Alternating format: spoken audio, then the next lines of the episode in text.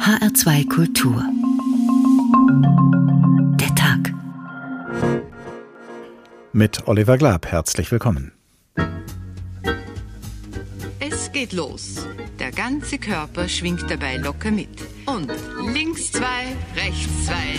I'm walking, yes indeed, and I'm talking about you and me. Deshalb kann das ja jeder machen.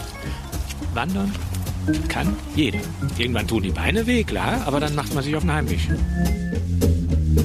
Der Hund muss raus, der Sohn muss raus. Alle müssen raus. Ne? Ist einfach wichtig für unsere Seele, für unser Herz und für unseren Körper ist es auch wichtig. Ne?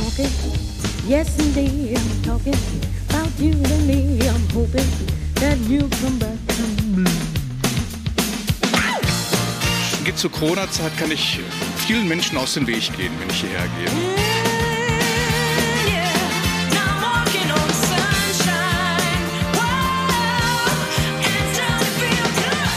Bergwandere, dann muss ich mich doch sehr auf den Weg konzentrieren. Da kann ich nicht so viel über Politik nachdenken. Nach getaner Wanderung ist man dann auch gut erschöpft und insofern kommt man auch auf andere Gedanken.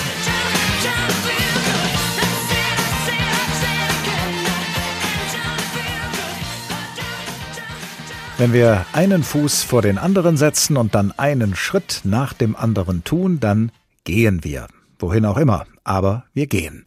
Und wenn wir dabei in uns gehen, dann stellen wir vielleicht fest, dass Gehen mehr ist als nur eine Bewegung von A nach B. Denn im Gehen bewegen wir uns nicht nur körperlich. Nein, das Gehen kann auch unserem Denken Beine machen. Die Philosophen einer berühmten Schule der Antike zum Beispiel, die Peripatetiker, errichteten ihre Gedankengebäude, indem sie gemeinsam gingen. Und auch mit so manchem politischen Anliegen wäre es nie vorangegangen, wenn nicht ganze Menschenmassen einfach losgegangen wären auf Demonstrationszügen und Protestmärschen.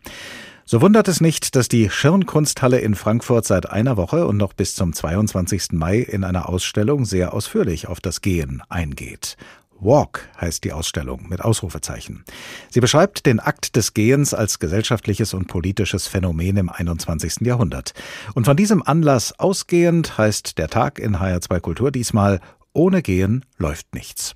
Und dementsprechend beginnt unsere Kulturreporterin Tanja Küchle ihren Bericht über die Schirn-Ausstellung auch nicht in der Schirn, sondern bereits auf ihrem Gang dorthin.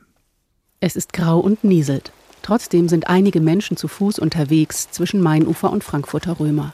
Wer kann hier etwas anfangen mit Walking Art, übersetzt in etwa Gehkunst? Und wie könnte die aussehen? An der Kunst entlang oder neben der Kunst her, mit der Kunst mit, all das wären Varianten. Kann ich mir nichts darunter vorstellen. Aber ich kann mir vorstellen, dass Leute das als Kunst sehen würden. Ja, also man muss sehen, ob es einem imponiert. Ein Blick in die Ausstellung Walk in der Frankfurter Kunsthalle Schirn zeigt, Gehen als künstlerischer Akt kann sehr unterschiedlich verstanden werden. So gibt es extra komponierte Klangspaziergänge, die man über Kopfhörer hören kann. Farbenprächtige Strickbilder, die Bodenstrukturen wiedergeben in all ihren Rissen und Verästelungen. In anderen Vitrinen liegen diverse Fundstücke langer Wanderungen, zwei verbogene Esslöffel etwa, Reste von Hufeisen oder ein rosa Massageball. Prominente KünstlerInnen wie Mona Hatoum und Francis Alice haben sich mit ihren G-Performances in die Geschichten großer Metropolen eingeschrieben. Alice, als er tagelang durch die historische Altstadt von Mexico City lief und zum Stadtgespräch wurde, weil er dabei einen metallenen Spielzeughund hinter sich herzog. Hatoum, als sie barfuß durch London lief, ihre Stiefel an die Knöchel gebunden, ein Statement gegen Rassismus und Polizeigewalt. Bei aller Vielfalt konzentriert sich die Ausstellung Walk auf die Kunst der Gegenwart, sagt Kuratorin Fiona Hesse. Das ist auf jeden Fall unser Fokus, weil wir im Zusammenhang mit den Recherchen zu Walking Art und Gehen in der Kunst festgestellt haben, dass heute im 21. Jahrhundert eine neue Generation von Künstlerinnen und Künstlern das Gehen nutzt, um vor allem gesellschaftskritisch und umweltpolitisch und grundsätzlich politisch zu agieren. Das steht auch im Einklang mit den gesellschaftlichen Entwicklungen.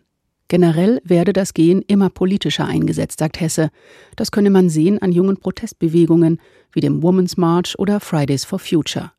Selbst das Spazierengehen erfährt in Zeiten von Pandemie, Lockdowns und Impfverweigerern eine zunehmende Politisierung.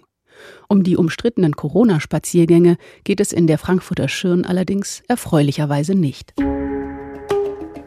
Das Politische zeigt sich hier zum Beispiel in der mutigen Performance der jungen afghanischen Künstlerin Kubra Khademi.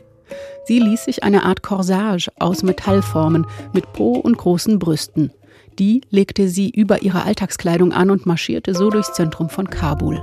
Sie wollte sichtbar machen, wie Frauen im öffentlichen Raum verbal und sexuell belästigt werden. Es dauerte keine Minute, da war sie umringt von einem Mob aufgebrachter Männer, wurde beschimpft und verfolgt. In letzter Sekunde konnte sie sich in ein Taxi retten. Alles dokumentiert in einer Videoarbeit. Klar wird, nicht jeder kann überall unbehelligt gehen. Manchmal verhindern Zäune und Schranken den Zugang, manchmal der eigene Körper, das eigene Geschlecht, die eigene Hautfarbe.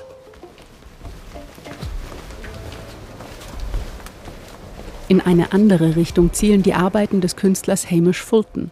Er ist der Pionier der Walking Art und versteht das Gehen selbst als das Kunstwerk. Er lädt Freiwillige Ende Februar zum gemeinsamen Gehen ein, eine Stunde lang auf einem öffentlichen Platz in Frankfurt. Jeder darf in jede Richtung laufen, in die er möchte. Nur eines darf man dabei nicht reden. Es geht darum, sich ganz auf das Gehen an sich und auf den Moment zu konzentrieren. Fiona Hesse. Ganz oft ist es auch so, dass man unterschiedliche Arten zu gehen langsam, schnell ausprobiert. Also ich habe auch verschiedenste Menschen schon gesehen, die dann anfangen, rückwärts zu laufen oder die Augen schließen und auch sehr großes Urvertrauen haben, dass die anderen Leute sie da nicht umrennen. Der Künstler Fabian Herkenhöhner nutzt das Gehen zur Produktion seiner Bilder. Er spannt sich sozusagen vor den Karren der Kunst. Dieser Karren ist eine große Leinwand, die er mit dem Gesicht nach unten auf den Boden legt und hinter sich her durch die Stadt zieht. Auf manche Leinwände legt er auch Gegenstände, zum Beispiel Felgen oder Autoreifen. Das ergibt unregelmäßige, kreisförmige Abdrücke, so wie bei den zwei großen abgewetzten Leinwänden in der Ausstellung. Sie erinnern an eine Mischung aus Arte Povera und Minimalismus. In Burkina Faso blieb die rotbraune Erde einer hügeligen Landschaft an der Leinwand hängen. Der Düsseldorfer Asphalt hinterließ nur ein fahles Grau. Das ist eine neue Art der Malerei, die nicht mit dem Pinsel oder mit der Hand vollzogen wurde, sondern die Straße schreibt sich im Grunde genommen ein in die Leinwand. So die Kuratorin Fiona Hesse. Umweltschutz, Sexismus, Ausgrenzung, Migration. Viele Aspekte, die hier mit der Kunst des Gehens verbunden sind, lassen sich auf grundsätzliche Lebensfragen übertragen. Wie bewegen wir uns durch die Welt? Wie gehen wir durch unser Leben? Die Ausstellung Walk in der Schirnkunsthalle bietet einiges Skurriles und viel Kluges. Vermutlich geht man aus ihr anders heraus, als man hineingegangen ist. Mit einem bewussteren Blick aufs Gehen und was es alles bedeuten kann. Eindrücke unserer Kulturreporterin Tanja Küchle von der Ausstellung Walk in der Frankfurter Schirnkunsthalle. Konzipiert und gestaltet wurde die Ausstellung zum einen von der Kuratorin Fiona Hesse, die wir eben einige Male im Bericht gehört haben, und zum anderen von dem Kurator Matthias Ulrich, mit dem ich jetzt verbunden bin. Guten Tag. Guten Tag. Gehen ist etwas sehr Alltägliches. Insofern könnte es naheliegend sein, sich mit dem Gehen zu beschäftigen. Aber gerade das Alltägliche und Naheliegende wird ja leicht übersehen. Wie also ist bei Ihnen beiden die Idee entstanden, eine Ausstellung über das Gehen zu machen? Also zum einen ist der, die Grundlage gewesen, dass Fiona Hesse eine äh, Doktorarbeit über Hamish Fulton geschrieben hat, ähm, in der sie ähm, eben auf diese sogenannten Walking Artists der 60er Jahre eingegangen ist und, ähm, und äh, aus dem heraus sind wir eigentlich auf die Idee gekommen, das äh, in die Gegenwartskunst zu, äh, zu übertragen und zu schauen, äh, was gibt es da für Anknüpfungspunkte und was ist anders. Wie sind Sie dann vorgegangen, als Sie die Ausstellung konzipiert haben? Wie haben Sie den besonderen Zugang gefunden, den dann auch die Leute, die sich diese Ausstellung ansehen, dann beschreiten können? Ja, also es war erstmal natürlich äh, eine große äh, Sichtung von Arbeiten, die äh, mit dem Gen zu tun haben. Aber das Gen stand ja eher auf einem Bein, wenn man das so sagen darf. und auf der und auf der anderen Seite ging es darum, was wird mit dem Gen ausgedrückt. Das ist ähm, so ein bisschen anders als ähm, die diese ursprüngliche Bewegung, wenngleich die auch nicht eindeutig so ist. Aber da war das Gen an sich sehr stark im Vordergrund, während es in der jüngeren Generation von Künstlerinnen eher darum geht, äh, mit diesem äh, mit diesem Gehen als künstlerische Praxis äh, Themen wie Migration, wie Klimawandel, wie Verfolgung, äh, wie Flucht und so weiter äh, zu, zum Ausdruck zu bringen. Ich kann mir vorstellen, wenn man eine solche Ausstellung zu zweit konzipiert, dann kommt die eine auf Ideen, auf die der andere nicht gekommen wäre und umgekehrt. Wie war das bei Ihnen und Ihrer Kollegin? Welche unterschiedlichen Sichten auf das Gehen haben Sie da miteinander kombinieren können? Naja, einerseits ähm, äh, habe ich jetzt eine gewisse ähm, lange Erfahrung mit äh, zeitgenössischer Kunst. Ähm, äh, in der Schirn habe ich einige Ausstellungen gemacht, die, die sich mit äh, gesellschaftlichen, äh, sozialen Themen beschäftigt äh, hat. Und insofern ähm, ist das sozusagen meine ähm, Expertise oder meine, äh, mein, mein Blick auf Gegenwartskunst, äh, der, äh, der darin geschärft ist, eben zu sehen, was äh, was für was was für aktuelle Themen und so weiter äh, sind äh, von Bedeutung und relevant und so. Äh, während äh, Fiona Hesse äh, ihrerseits äh, Kunsthistorikerin äh, eine andere äh, Perspektive auf die Kunst hat und äh, und äh, sich auch andere Fragen stellt. Insofern war das eine sehr ähm, sehr fruchtbare Diskussion, die wir äh, die wir hatten, um dann eben einerseits den äh, recht konkreten kuratorischen äh, Bereich und den kunsthistorischen Bereich ähm, miteinander zu mischen. Die Ausstellung würdigt ja ausdrücklich die politische Dimension des Gehens auch. Die Kollegin Tanja Küchler hat allerdings in ihrem Bericht gesagt, dass es um die umstrittenen Corona-Spaziergänge in der Ausstellung erfreulicherweise nicht gehe. Was war Ihr Motiv, diese sogenannten Spaziergänge außen vor zu lassen? Ähm, das Motiv, äh, darauf nicht einzugehen, liegt einerseits darin, dass wir die Ausstellung ähm, längerfristig äh, vorbereitet haben äh, und sie ähm, seit zwei, zweieinhalb Jahren ähm, äh, verfolgen und aufbauen. Ähm, der andere Punkt ist, dass wir ähm, kein Interesse daran hatten, bestimmte äh, zeitgemäße ähm, Protestformen, die sich äh, entwickelt haben, ähm, unter die Lupe zu nehmen, zumal das auch nicht äh, der Zugang ist, wie wir Ausstellungen machen, sondern das geht immer von Künstlerinnen und Künstlern aus. Äh, insofern ähm, war da auch äh, der Blick ganz anders gerichtet. Aus der Ausstellung geht man womöglich anders raus, als man reingegangen ist, hat unsere Reporterin auch gesagt. Sind Sie vielleicht auch anders in die Vorbereitung der Ausstellung reingegangen, als Sie dann am Ende rausgekommen sind? Also man geht ja immer mit so einer gewissen Erwartung in so ein Projekt hinein und äh, gleichzeitig ähm, ist natürlich das Spannende, wie sich so eine wie, sich so, wie, wie sich ein Projekt entwickelt und äh, noch spannender wird es, wenn man dann in die Umsetzung geht und ähm, in die Räume reinkommt, um die Sachen aufzubauen.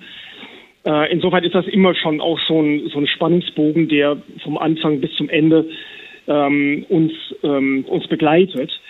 Äh, und in der Tat war, ähm, war gerade was das Thema Gehen angeht, in dieser Ausstellung dann auch sehr wichtig, äh, wie man durch die Ausstellung geht und wie man von einem Kapitel ins nächste Kapitel geht, um diese ähm, tatsächliche physische Bewegung der Besucherinnen ähm, quasi mit der Ausstellung auch sozusagen zu synchronisieren.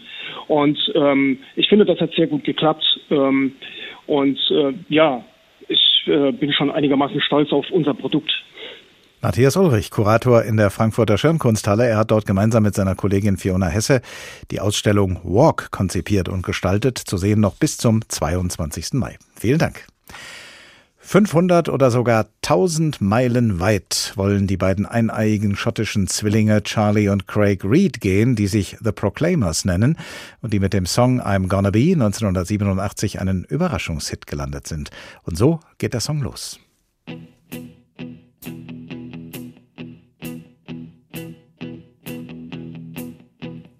wake up, well, I know I'm gonna be, I'm gonna be the man who wakes up next to you.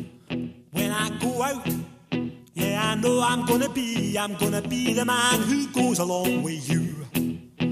But I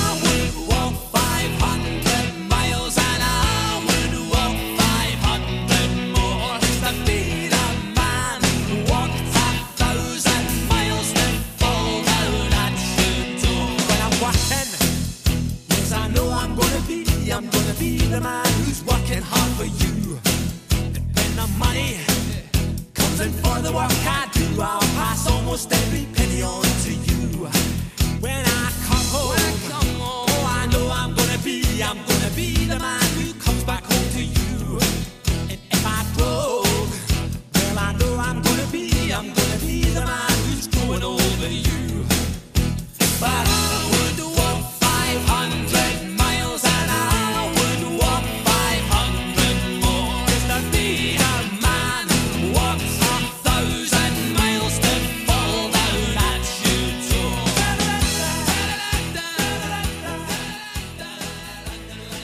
Sie hören den Tag in HR2 Kultur. Ohne Gehen läuft nichts, haben wir ihn genannt. Charlie und Craig Reed, genannt The Proclaimers, lassen wir an dieser Stelle ihren Weg allein weitergehen. Vielleicht schaffen sie ja die 500 bis 1000 Meilen, von denen sie gesungen haben. Und wir gehen stattdessen mit meinem Kollegen Ulrich Sonnenschein, denn der muss gerade mal mit dem Hund raus. Der erste Blick morgens geht wie immer aus dem Fenster. Der Himmel ist grau, dürre, blattlose Äste bewegen sich im Wind, es regnet. Noch hat der Winter sich nicht entschieden, einem kühlen Vorfrühling zu weichen. Aber es hilft nichts. Der Hund wartet schon ungeduldig an der Wohnungstür. Also rein in die dreckigen Schuhe, den Regenmantel übergestreift und mit der Leine um den Hals nach draußen. Kaum jemand ist unterwegs. Selbst die Autofahrer bemühen sich, langsam durch die Pfützen zu fahren, als hätten sie Mitleid mit einem einsamen, nassen Flaneur. Es sind nur wenige Schritte bis zum Stadtwald. Da, wo sonst vorwitzige Hündinnen locken, ist bei diesem Wetter niemand zu sehen. Dem Hund scheint es nichts auszumachen. Er schnuppert eifrig drauf los, markiert wie jeden Morgen sein Revier und bleibt von ganz allein nahe bei mir. Also kann ich abschweifen, muss nicht auf ihn achten und kann mich meinen Gedanken hingeben. Der Regen, der mir sachte auf die Kapuze trommelt, ist plötzlich gar nicht mehr unangenehm. Ein frischer Duft durchzieht den Wald, erdig, aber lebendig. Auch an die Kälte habe ich mich gewöhnt, überlege sogar, die Handschuhe in den Jackentaschen auszuziehen, damit die Finger einander besser spüren können. Denken ist eben auch Handarbeit. Mir fallen die Geschichten von gestern wieder ein, Punkte, an denen ich einfach nicht mehr weiterkam. Ich probiere die Worte aus, sage sie laut vor mich hin, teste ihren Klang, ihren Rhythmus, bringe ihn in Einklang mit der Bewegung. Plötzlich erzählt sich die Geschichte von ganz allein, stellt sich mir vor und mit mir gegen den Regen, der gerade wieder etwas heftiger geworden ist. Ich ziehe die Bänder der Kapuze an, denn die Jacke ist dicht und warm. Es gibt nur falsche Kleidung, hat meine Oma schon immer gesagt. Tatsächlich hat der Regen etwas Intimes. Er kommt einem ganz nahe, versucht einen zu umfangen, und doch kann man sich distanzieren, sich umkleiden, für sich sein. In diesem Hin und Her von Nähe und Distanz entsteht eine erstaunliche Zufriedenheit. Alle Gelüste, essen, trinken oder rauchen zu wollen, verschwinden. Selbst einen Mitwanderer vermisse ich nicht. Die Einsamkeit und der Hund sind völlig ausreichend. Die Bewegung bleibt gleichmäßig, die Gedanken werden zügellos. Schließlich kenne ich den Weg von Hunderten solcher Spaziergänge. Immer mit dem Hund, der dann und wann zu mir aufschaut. Dankbar ist sein Blick, denke ich. Aber das ist eine Vermutung. Der Kollege Ulrich Sonnenschein und wie er mit seinem Hund im Regen spazieren geht. Ein offenbar erfrischendes Erlebnis für alle Sinne. Und so ist es vielleicht kein Zufall, dass der Künstler und Performer Gerhard Lang sich immer wieder zugleich auch als Promenadologe, als Spaziergangsforscher betätigt. Er beschäftigt sich nämlich forschend und künstlerisch mit Wahrnehmung. Und dabei, so heißt es auf seiner Website, ist für ihn die Frage nach der Beziehung von Landschaft und Mensch wesentlich. Guten Tag, Herr Lang. Hallo. Die Frage nach der Beziehung von Landschaft und Mensch, finden Sie Ihre Antworten darauf tatsächlich am ehesten dadurch, dass Sie der Frage im wahrsten Sinne des Wortes nachgehen, indem Sie sich durch die Landschaft bewegen? Ja, sicher, weil der Spaziergang mich natürlich unmittelbar äh, mit den Dingen auseinandersetzt. Das heißt, ich bin sinnlich mit all den Dingen nun äh, verbunden und nehme sie unmittelbar wahr, ohne jetzt irgendwie ein Medium dazwischen zu schalten. Was entsteht denn dann künstlerisch, wenn Sie durch die Landschaft gehen? Zuerst in Ihrem Kopf und später dann als Kunstwerk? Also diese Spaziergänge, die ich vollführe, sind ja oft schon Kunstwerke, ohne dass ich da nachträglich was im Atelier mache. Zum Beispiel entstehen Wolkenspaziergänge. Also das sind Spaziergänge, die aus meiner Auseinandersetzung mit der ähm, Landschaft und damit verbunden mit der Wahrnehmung hervorgegangen sind.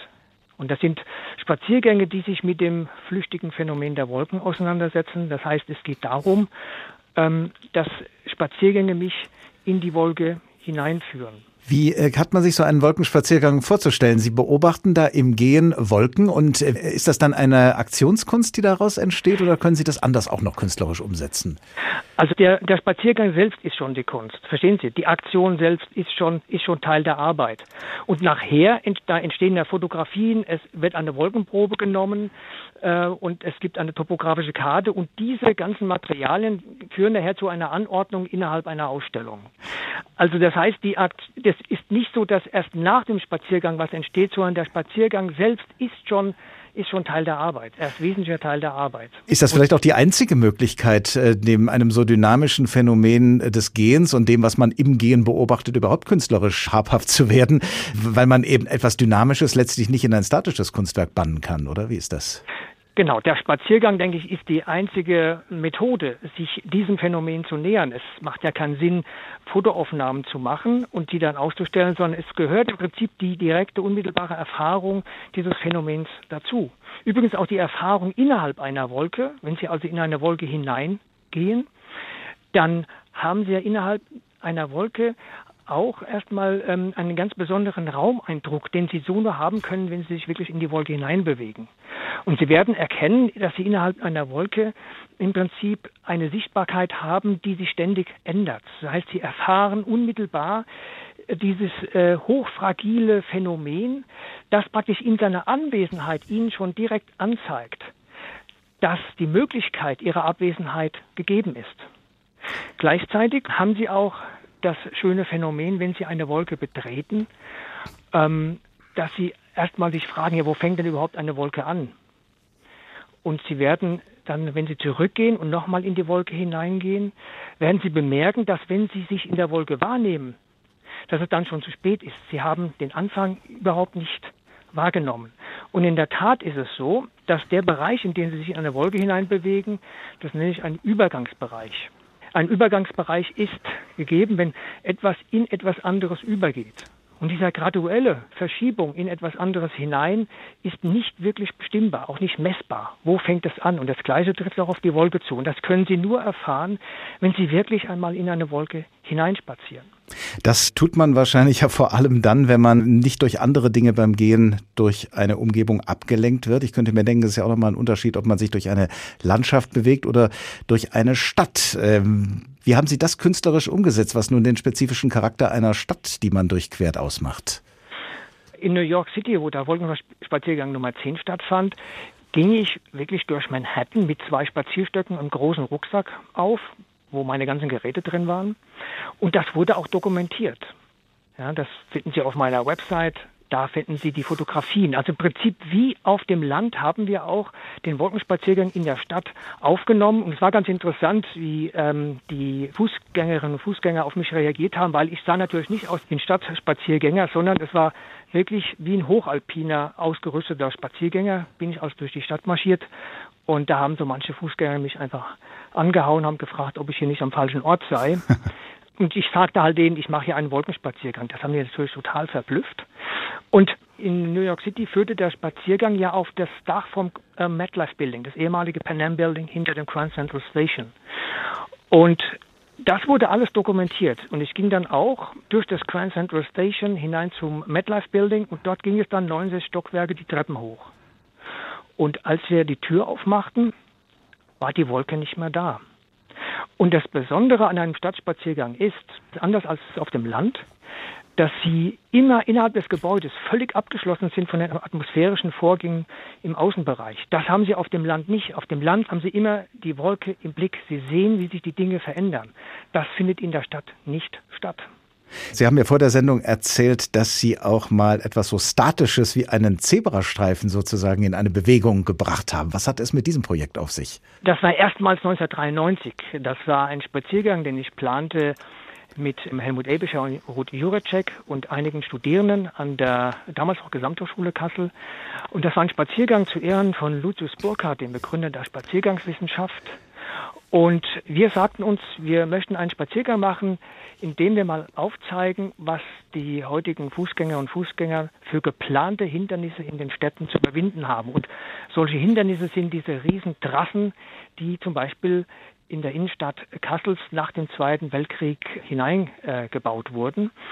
Und so hatten wir als zentrales Objekt einen mobilen Zebrastreifen, viermal 30 Meter lang und der war zoologisch bestreift. Damit zogen wir dann durch die Stadt und begleitet eben von Lucius und Annemarie Burkhardt, aber auch von 600 weiteren Spaziergängerinnen und Spaziergängern. Und wo immer wir eben die Straßen überqueren wollten, und das war sicher nicht, wo die äh, Planung immer vorsieht, dass der Fußgänger dort zu überqueren hat, sondern wir überquerten die Straßen dort, wo es uns eben angenehm war. Und wo es uns angenehm war, wurde der Zebrastreifen ausgerollt. Der Verkehr kam zum Halten. Und dann brauchte es so circa 30 Minuten, bis diese 600 Teilnehmerinnen und Teilnehmer die Straßen überquert hatten. Gerhard Lang, Künstler, Performer und Promenadologe, also Spaziergangsforscher. Vielen Dank. Heften wir uns jetzt mal an die Versen von Nancy Sinatra und fragen wir uns, wie wohl jene Stiefel aussehen, die sie zum Wandern anzieht oder um damit eines Tages auch mal über ihren Partner zu stiefeln, nach dem Motto nur nicht unterkriegen lassen.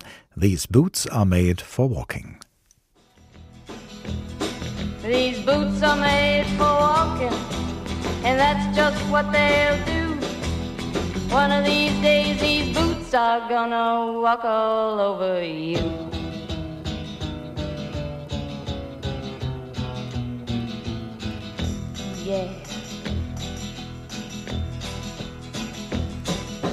You keep lying when you ought to be truthing. And you keep losing when you ought to not bet. You keep saying when you ought to be a changing. Now what's right is right, but you ain't been right yet. These boots are made for walking, and that's just what they'll do.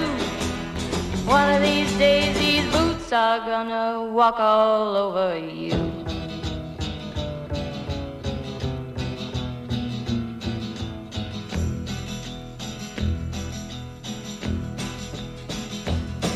These boots are made for walking, and that's just what they'll do. One of these days, these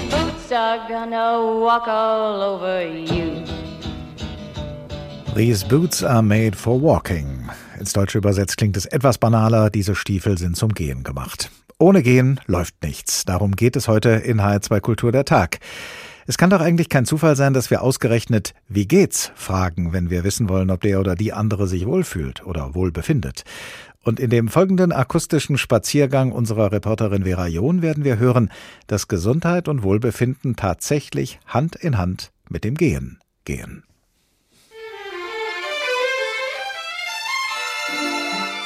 Mich lockt der Wald mit grünen Zweigen aus dumpfer Stadt und trüber Luft.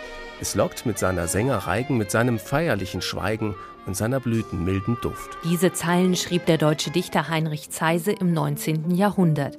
Spazierengehen war damals die Freizeitbeschäftigung Nummer eins. Es entstanden Promenaden, öffentliche Parks und Gärten. Denn die Bürger wollten dem frönen, was einst nur den Adligen vorbehalten war, dem Lustwandeln in der Natur. Der Schweizer Dichter Robert Walser meinte damals sogar, Spazieren muss ich unbedingt, damit ich mich belebe. Ohne Spazieren wäre ich tot. Gut, das mag nun etwas übertrieben sein, aber tatsächlich ist Spazierengehen sehr gesund, sagt Allgemeinmediziner Norbert Frank. Spazierengehen ist insofern gut, als einmal frische Luft in den Körper kommt und der Körper mit Sauerstoff versorgt wird, was sowieso gut ist für die komplette Stoffwechselsituation. Es wird der Geist angeregt. Mens sana in corpore sano, ein gesunder Geist in einem gesunden Körper kann nur positiv sein. Das Spazieren in der Natur ist für manchen deswegen auch eine richtige Seelenmassage. Sie erholen sich, sie spannen aus, können ihren Gedanken nachgehen. Wenn sie Kinder dabei haben, haben sie eine besondere Freude. Es knistert richtig manchmal im Gehirn von den Kleinen. Wie? Es knistert im Gehirn. Wenn die Kleinen, wenn sie ihre Entdeckungen machen und dies und jenes sehen und Zusammenhänge erkennen. Ich habe noch kleine Enkelkinder und das ist für sie ein Abenteuer. So mancher muss zu diesem Abenteuer zwar geschubst werden. Ich muss meinen Mann immer überreden, aber dann geht's los. Und wenn es losgeht, dann tut den meisten das Spazieren gut. Schließlich bietet es ja auch eine ganze Vielfalt von Wohlfühleffekten. Man kann sich unterhalten, man kann die Landschaft begucken. Bewegung. Frische Luft. Erstmal ist es die Natur. Zweitens fühle ich mich draußen unheimlich wohl. Kann den Kopf richtig frei laufen. Außerdem, wenn ich Kummer habe, ist der in der Natur besser zu verkraften, als wenn ich im Hause bleibe. Für dieses Phänomen gibt es sogar eine wissenschaftliche Erklärung. Die Forscher haben herausgefunden, Tageslicht kurbelt unsere Glückshormone an. Bei Traurigkeit kann ein Spaziergang im Freien also sehr aufmunternd wirken. Und den Geist bringt er auch auf Trab, wie schon der deutsche Schriftsteller Johann Gottfried Säume im 18. Jahrhundert feststellte. Man tut besser, zu Fuß zu gehen, als mit einem dummen Gesicht im Wagen zu sitzen. Also, lieber mal das Auto stehen lassen und spazieren gehen. Denn das tut Körper, Geist und Seele gut.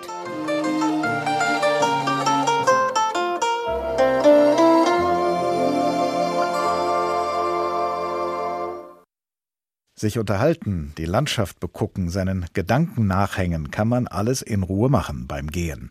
Es sei denn, man ist ein Geher oder eine Geherin, also jemand, der sich dem Gehen als und mit olympischer Disziplin verschrieben hat und dann eben mit der schnellstmöglichen Geschwindigkeit auf das Ziel losgehen muss, und zwar exakt so schnell, wie man im äußersten Fall gehen kann, ohne zu laufen.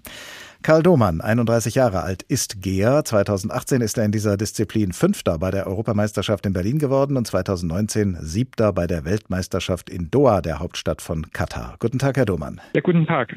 Ich kann mich erinnern, als ich zum ersten Mal bewusst Olympische Spiele im Fernsehen verfolgt habe, 1972 bei den Spielen in München, da sind mir gerade die Geher sehr lebhaft in Erinnerung geblieben. Und zwar deshalb, weil diese Sportart ausgesprochen angestrengt auf mich gewirkt hat. Ich bitte um Verzeihung, auch ein bisschen komisch, als ein sehr ungemütlicher Mittelweg Weg zwischen normal gehen und laufen.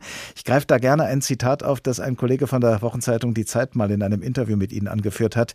Gehen sei wie der Versuch, möglichst laut zu flüstern, also bis an eine Grenze zu gehen, die man sich künstlich gesetzt hat. Können Sie diese Sichtweise nachvollziehen? Ja, das ist natürlich alles eine Frage der Sichtweise. Naja, also es ist ja schon so, dass Gehen ein Sport ist, der auf maximale Ausbelastung ausgelegt ist. Also man versucht schon alles aus seinem Körper rauszuholen. Die äh, Barrieren sind also quasi nicht in der Geschwindigkeit gesetzt oder in der Anstrengung, sondern einfach in der Technik. Man muss eben immer einen Fuß auf dem Boden haben, man muss das Knie durchstrecken, wenn man mit dem Fuß aussetzt.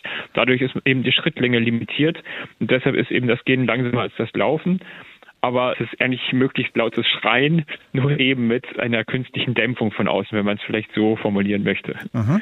Was reizt Sie denn persönlich an gerade dieser Sportart? Ja, zum einen ist es eben die äh, Ausdauer, aber gleichzeitig eben hat es die technische Komponente. Also man muss eben jederzeit auch darauf achten, dass der Stil rein bleibt. Also dass man nicht eben nur so schnell wie möglich ist, sondern dass eben zusätzlich man eben sich auch jederzeit in die Regeln halten muss, die eben beim Gehen etwas strenger sind als beim Laufen. Was sind das für Regeln? Worauf muss man da achten und welche Regeln darf man ja im wahrsten Sinne des Wortes nicht übertreten? Die bekannteste Regel beim sportlichen Gehen ist sicher, dass eben immer ein Fuß auf dem Boden sein muss. Und in der Praxis ist es eben so, dass äh, Kampfrichter mit bloßem Auge das beurteilen, ob dem so ist. Das bedeutet, dass wenn man ein bisschen in der Luft ist, also ein paar Millisekunden springt, dass das dann noch regelkonform ist, weil man das mit bloßem Auge nicht sehen kann. Das ist, zählt also das Augenmaß. Und die andere Regel, die nicht ganz so bekannt ist, ist eben, dass man das Knie durchstrecken muss, sobald man mit dem Fuß aussetzt. Deshalb setzt man auch immer mit der Ferse auf und äh, rollt dann über die Zehenspitzen ab. Und in dem Moment, in dem man mit der Ferse aussetzt, muss man das Knie ganz durchstrecken. Dadurch verändert sich natürlich die ganze Bewegung. Der Armeinsatz wird viel wichtiger als beim Laufen. Man setzt auch die Hüfte aktiv ein, aber anders als viele denken, nicht zur Seite. Also es ist kein Hüftwackeln zur Seite, sondern man bringt die Hüfte eigentlich aktiv nach vorne. Man versucht eigentlich mit dem ganzen Körper irgendwie Schwung nach vorne zu, äh, zu holen, um eben diese Limitierung durch die Kniestreckung irgendwie auszugleichen. Es ist ja eigentlich, ich sag mal, keine ganz natürliche Art der Fortbewegung. Also wenn ich schnell gehe und ich merke, ja, jetzt möchte ich eigentlich noch schneller sein, dann würde ich ja von meiner Natur aus dann äh, losrennen. Sind Sie da im Eifer des Gefechts oder im äh, Eifer des Wettlaufs, des Wettgehens äh, nie in der Versuchung, dann tatsächlich mal in den Laufschritt zu verfallen? Nein, das bin ich tatsächlich eigentlich nicht.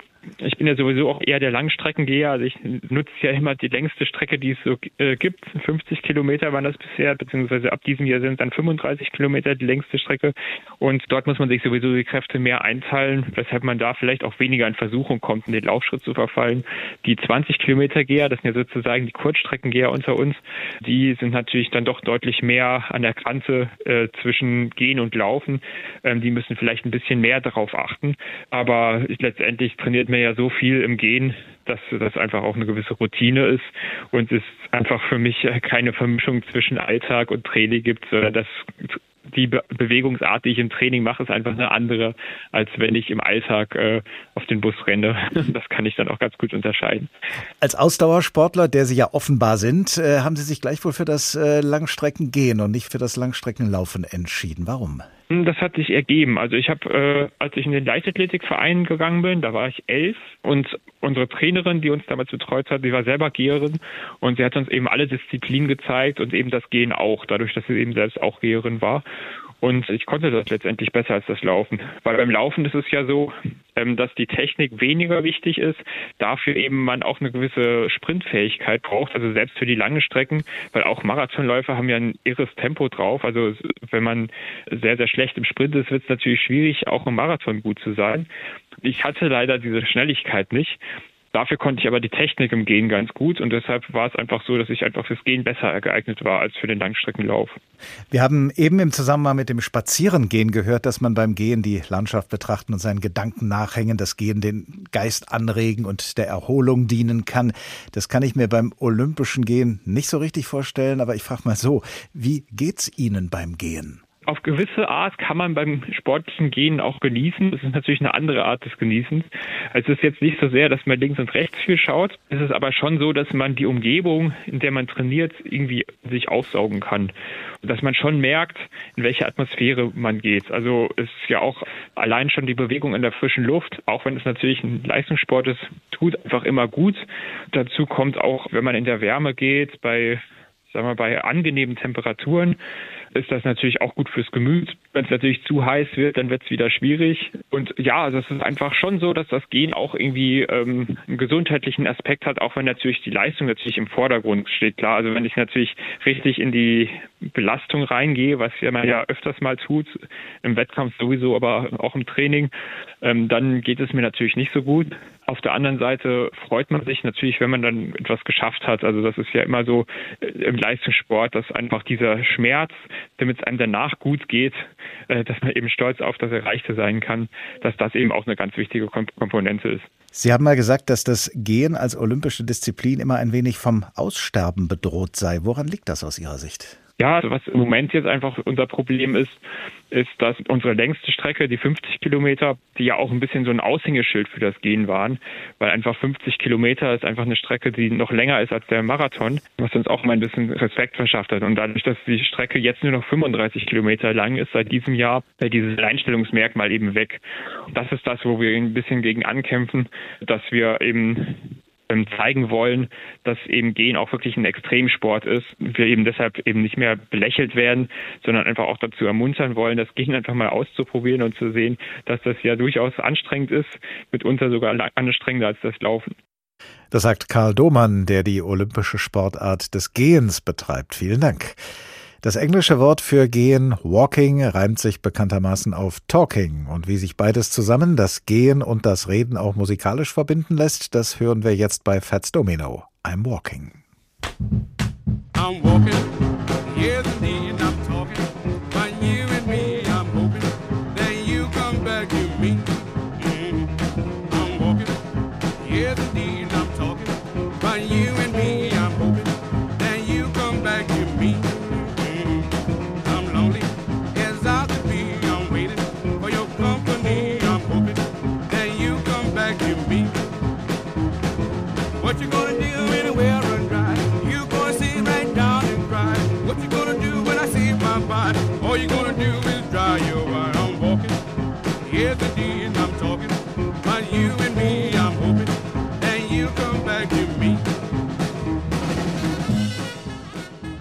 I'm Walking von Fats Domino und ich verrate Ihnen ein Geheimnis. Die Kollegin im Nachbarstudio hat schon kräftig mitgetanzt. Sie vielleicht auch. Ohne Gehen läuft nichts. So heißt der Tag in HR2 Kultur, den Sie gerade hören.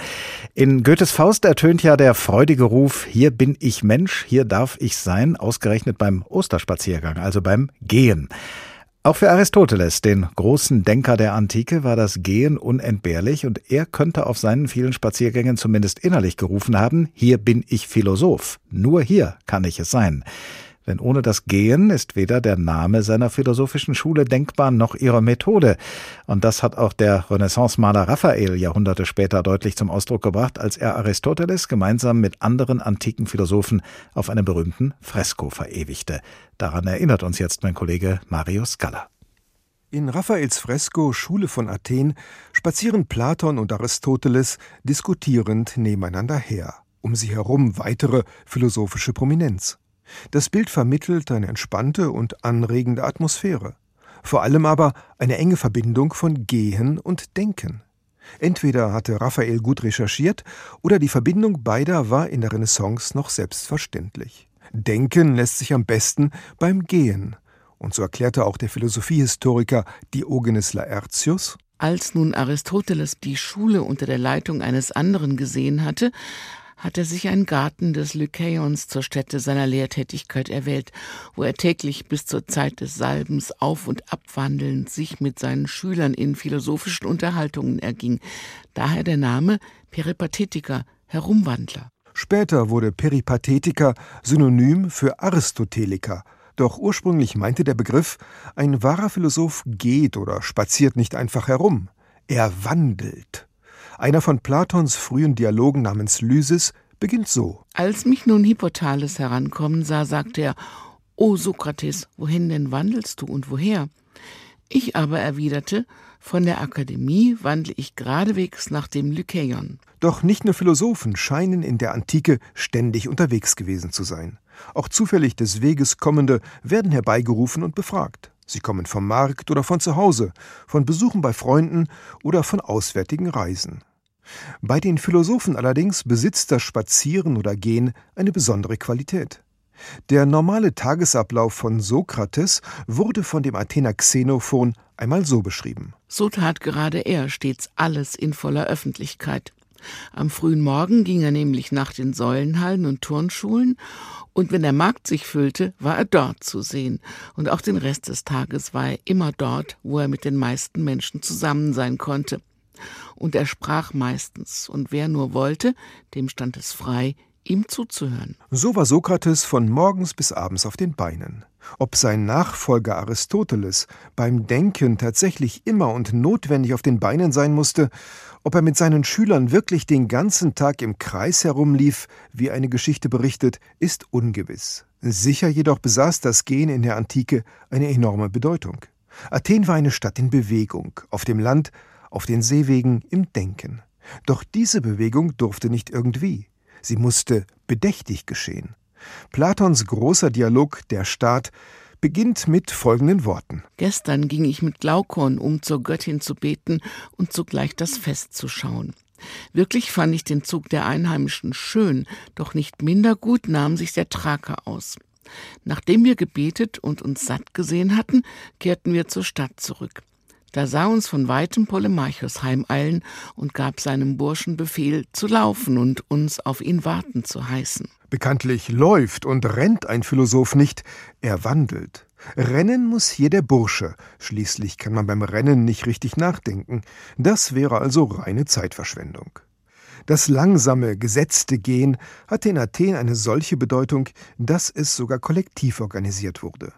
Die Altertumswissenschaftlerin Edith Hall beschreibt den Beginn des Festes zu Ehren der Göttin Athene. Die Prozession zeigte zahlreiche Gruppen, die Sieger in den Wettkämpfen, die Heerführer, angesehene Alte, Reiter, junge Soldaten, Athenerinnen, die Körbe trugen. Die Athener feierten ihre offene, multiethnische Gesellschaft, indem sie auch Nicht-Athener in die Prozession integrierten. Die Masse der Athener bildete die Nachhut. Nach der Aufstellung an der Stadtmauer schlängelte sich der Zug über die Agora bis hoch zur Akropolis. Dem Wandeln der Philosophen entspricht hier das feierliche Schreiten der Prozession. Das Leben der Polisbürger fand draußen statt. Sie waren immer in Bewegung. Spazierengehen ist zwar ein neues Wort, der in seiner Stadt umherwandelnde Philosoph ist aber bestimmt ein Vorläufer des entspannten, modernen Spaziergängers. Das sagt mein Kollege Mario Scala, zurückkehrend von seinem Spaziergang zu den Peripathetikern. Also das Leben der Polisbürger fand draußen statt, sie waren immer in Bewegung. Und ebenfalls draußen kommen immer wieder und vielleicht heute mehr denn je politische Bewegungen in Schwung, gerade auch im Gehen, nämlich in Form von Demonstrationszügen, Protestmärschen und sogenannten Spaziergängen. Mit alledem beschäftigt sich Professor Sebastian Hauns, Politikwissenschaftler und Protestforscher an der Universität Bremen. Guten Tag. Guten Abend, Herr Glab. Wenn man Protestformen nach ihrer Beweglichkeit sortiert, dann befindet sich an dem einen Ende der Skala wahrscheinlich die Blockade, wenn sich Leute irgendwo hinsetzen, hinlegen, anketten. Das ist dann eine besonders statische Form des Protests. Am anderen Ende, da wo es besonders dynamisch wird, finden wir die Demonstrationszüge und Protestmärsche. Wie unterscheiden sich denn Protestmärsche von, in ihrem Protestpotenzial von Demonstrationen, die sich auf einen bestimmten Ort konzentrieren? Ja, ähm, Demonstrationen, also Protestmärsche, gehören sicher zum allerwichtigsten ähm, Element sozialer Bewegungen, ihre Anliegen nach außen zu kommunizieren. Und ähm, die haben natürlich verschiedene Elemente. Das eine ist, dass sie dynamisch sind. Also das heißt, sozusagen die ähm, große Masse wird in diesem langen Zug ähm, sichtbar, der auch dann eine ganze Weile braucht, ähm, bis man an ihm oder bis er an einem vorbeigegangen ist.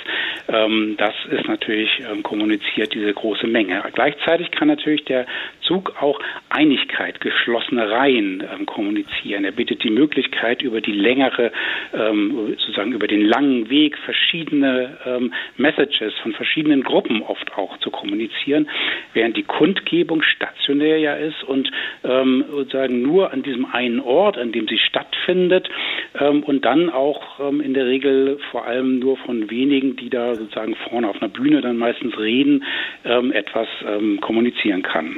Hat denn der Protestmarsch vielleicht auch ein höheres Eskalationspotenzial, weil er schon als Bewegung anfängt oder, gerade nicht, weil bei der stehenden Demo, ja, wenn man so will, der erhitzte Kessel schneller überkochen kann?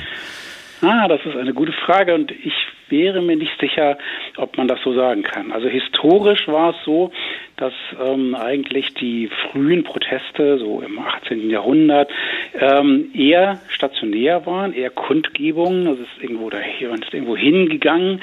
Ähm, das wurde dann auch recht schnell oft handgreiflich ähm, während die Demonstration eher auch in ihrer historischen Entwicklung eine geordnete Bewegung war. Der ähm, Bewegungsforscher Charles Tilly hat das ähm, in seinen historischen Studien ähm, ganz stark hervorgehoben, dass die ähm, neben der Einigkeit und der Zahl auch vor allem ähm, die, die Worthiness, also das auf Englisch, also die Wertigkeit der Demonstrierenden gezeigt werden sollte. Und das zeigte sich vor allem auch darin, dass man ähm, dann in guten Kleidern und ähm, in ordentlichen Reihen ähm, dort dem, äh, demonstrieren ging. Ähm, aber natürlich ähm, hat die Demonstration in ihrer Dynamik natürlich auch etwas, wo sie mal ähm, sozusagen in eine etwas handgreiflichere Auseinandersetzung ähm, umschlagen kann. Vielleicht heute ist das sozusagen eher dort gegeben als bei der stationären Kundgebung. Es gibt ja auch die spezielle Form des Schweigemarsches. Funktioniert das Schweigen als Demonstrationsform vielleicht am besten in einem Marsch nach dem Motto, wenn schon Schweigen, dann wenigstens Bewegung? Ja, der Schweigemarsch ist ein doch eine seltene Aktionsform eher. Ähm, und ähm, in der Tat eine Kundgebung ähm, die schweigt, ist dann natürlich, es sei denn, sie ist sehr, sehr groß, auch ähm, deutlich weniger sichtbar als ein Marsch, der schweigt. Aber ähm, in der Regel sind doch Demonstrationen eher keine Schweigemärsche, sondern ganz im Gegenteil. Es werden ja Parolen gerufen, es wird Musik gespielt. Also ähm, ein Element der Demonstration ist ja gerade auch das nach außen kommunizieren. Die sind also eher laut normalerweise. Hin und wieder gibt es ja auch Märsche, die weit über ein Stadtgebiet hinausführen, bei denen Menschen über große Distanzen hinweg von einer Stadt zur anderen ziehen. Welches Potenzial steckt in Menschenmassen, die bei ihrem Protest im wahrsten Sinne des Wortes so weit gehen? Ja, da gibt es natürlich den, ähm, sagen ein ganz berühmtes historisches Beispiel auch wieder, ähm, der Marsch der Pariser Frauen von Paris nach Versailles, ähm, damals in der französischen Revolution, aber natürlich auch ähm, kürzer zurückliegende, also die ähm, Beginne der Ostermärsche, der Friedensbewegung waren zum Beispiel ähm, auch Märsche, die von einem Ort zum anderen gingen. Und das natürlich ist der lange Marsch auch ein Ausdruck mhm. ähm, dessen, dass man sagen, viel auf sich nimmt, dass einem das wichtig ist, ist, etwas zu tun und man dann auch sozusagen körperliche Mühsal ähm, auf sich nimmt, um sein Anliegen zu kommunizieren. Seit einiger Zeit haben wir hier in Deutschland die sogenannten Spaziergänge, Demonstrationen, die wohl absichtlich nicht so genannt werden, weil Spaziergänge anderen rechtlichen Regeln unterliegen als Demonstrationen. Aber was steckt darüber hinaus womöglich noch in diesen Protestformen und in dieser speziellen Bezeichnung Spaziergang? Ja, ich denke, dass es wirklich tatsächlich eine rein ähm, ähm, rechtsrelevante Bezeichnung ist. Also faktisch finden da ganz normal Demonstrationen statt. Aber man nennt es Spaziergang, weil ähm, der Spaziergang braucht keinen Anmelder, da gibt es sozusagen keinen vorgeschriebenen rechtlichen Rahmen, während bei der Demonstration es ja über das Demonstrationsrecht ähm, sozusagen Auflagen gibt und ähm, das ist dadurch, dass ähm, Kollektive sich bewegen, eingeschränkter als beim Spaziergang. Gibt es eigentlich je nach Land, je nach Staat unterschiedliche Traditionen von Protestmärschen und sind Protestmärsche dementsprechend auch unterschiedlich gut angesehen von Land zu Land? Ja, ob sie gut an, unterschiedlich gut angesehen sind, weiß ich nicht. Und sie gehören definitiv zu einem der universell verbreiteten Mittel ähm, von Protesten. Also es gibt wohl kein Land, in dem bei Protesten nicht demonstriert wird, zumindest keines, in dem das sozusagen ähm, möglich und zugelassen wird. Aber natürlich sind die Arten der ähm, Demonstrationen, also wie die stattfinden, ähm, von Land zu Land unterschiedlich. Also ähm, Demonstrationen in Frankreich sind oft deutlich konfrontativer als Demonstrationen in Deutschland.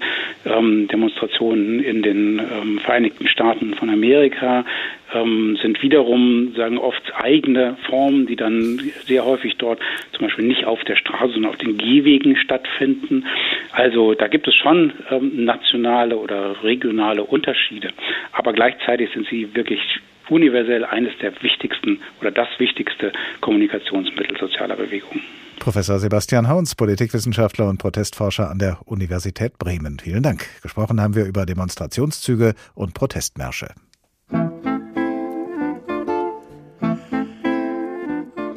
Ohne Gehen läuft nichts. Und so kann man selbst zum Schluss dieser Sendung sagen, dass der Tag in HR2 Kultur nun zu Ende geht.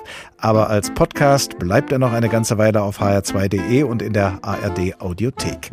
In der Tagredaktion aus- und eingegangen sind in dieser Woche Uwe Berndt, Rainer Dachselt, Hadija Haruna Oelker, Dorothea Schuler und Ulrich Sonnenschein. Ich heiße Oliver Glab und ich wünsche Ihnen, bevor ich jetzt gehe, eine gute Zeit. Bis zum nächsten Tag.